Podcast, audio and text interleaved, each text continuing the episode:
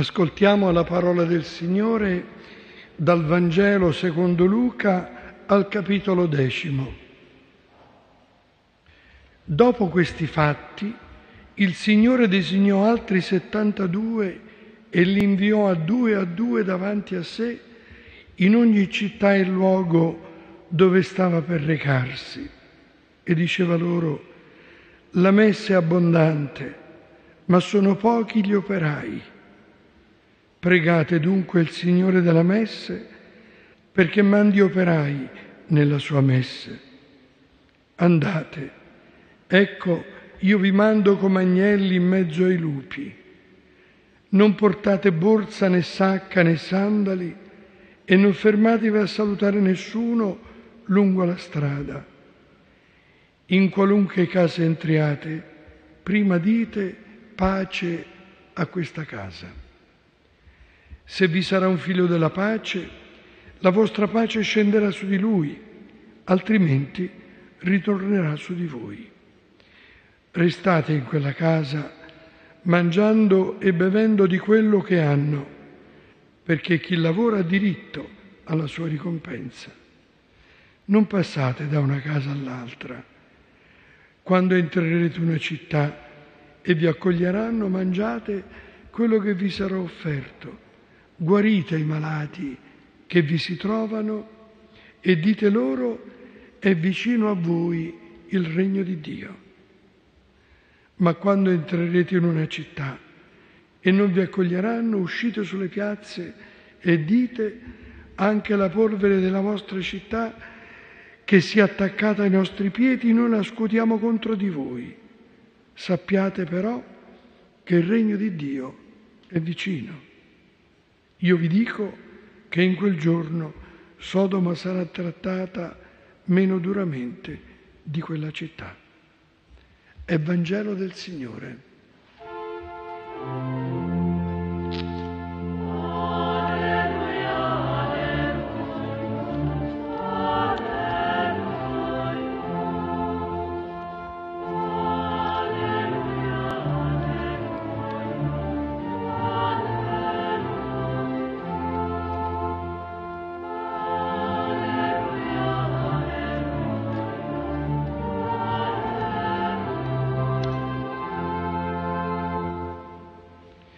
Care sorelle e cari fratelli, il Vangelo di Luca ci presenta l'inizio del viaggio di Gesù verso Gerusalemme, un viaggio che simbolizza l'intera vita dei credenti, l'intera vita di ciascuno di noi, dell'intera Chiesa.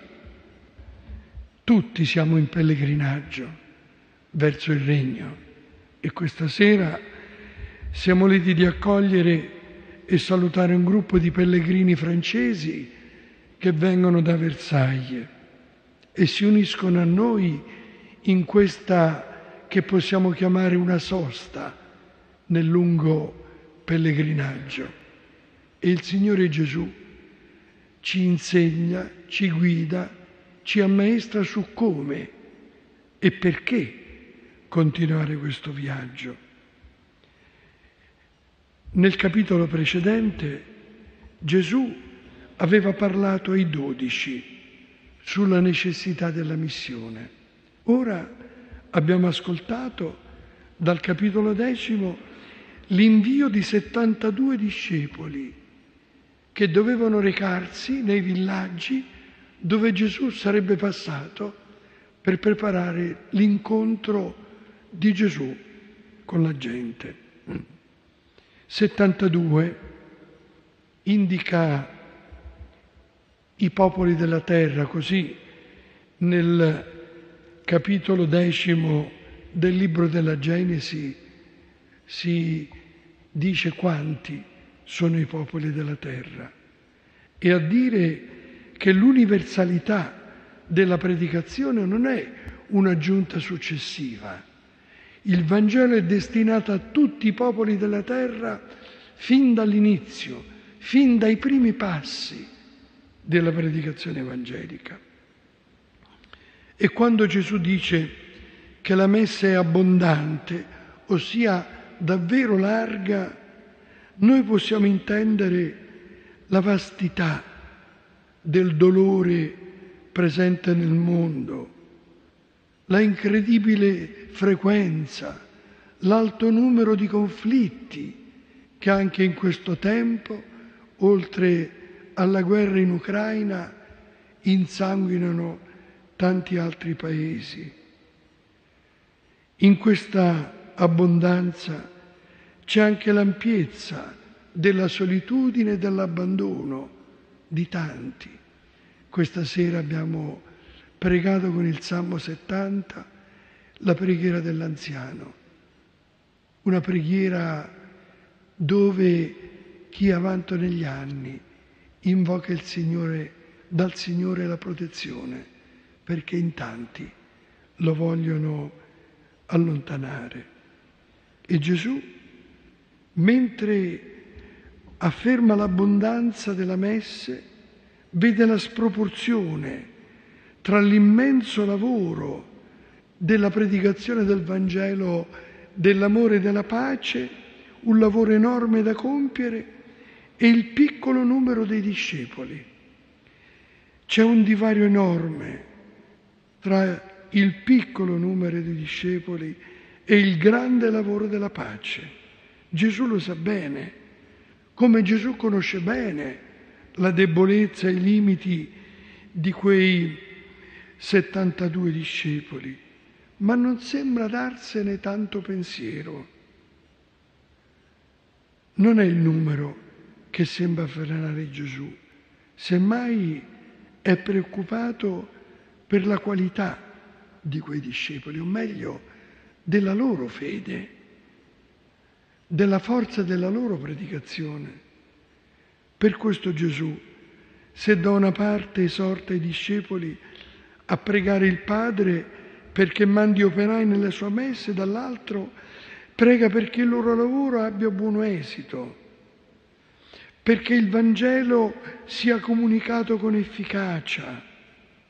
Richiede allora superamento di pigrizie, di lentezze ed anche la consapevolezza degli ostacoli, dei pericoli e del lavoro dei lupi, del principe del male e dei suoi servi. Vi mando come agnelli in mezzo ai lupi la consapevolezza della difficoltà della forza del male è parte della nostra consapevolezza. Non possiamo con superficialità comunicare il Vangelo mentre il male semina morte. C'è bisogno di essere pensosi, di essere uomini di preghiera, ma anche uomini e donne che comprendono i tempi che viviamo. I lupi rapiscono e disperdono. I discepoli non debbono essere ingenui. Non è l'ingenuità la nostra forza, ma quella dell'essere agnelli, davvero.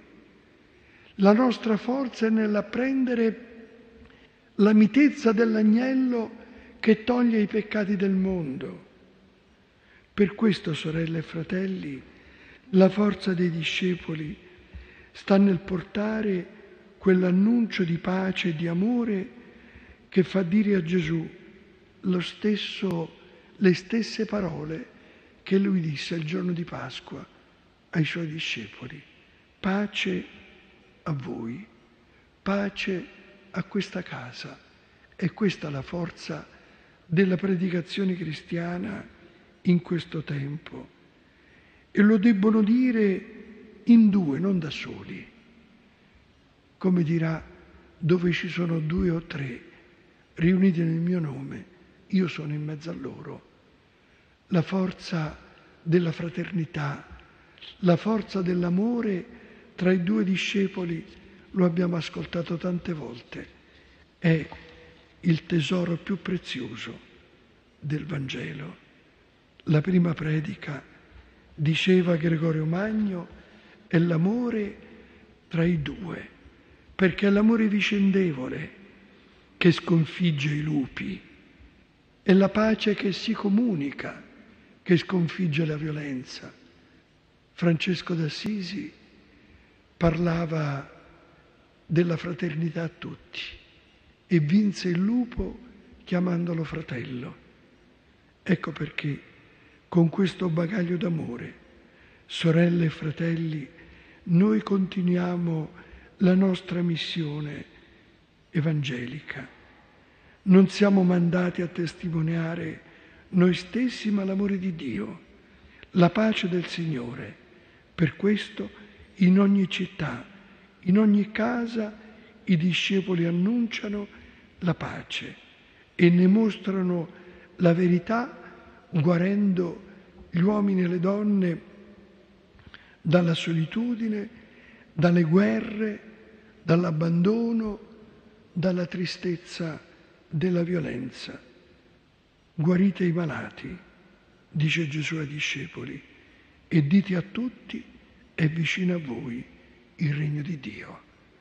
È il regno dell'amore, il regno della pace e non quello dei lupi che rapiscono e che disperdono. E così sia.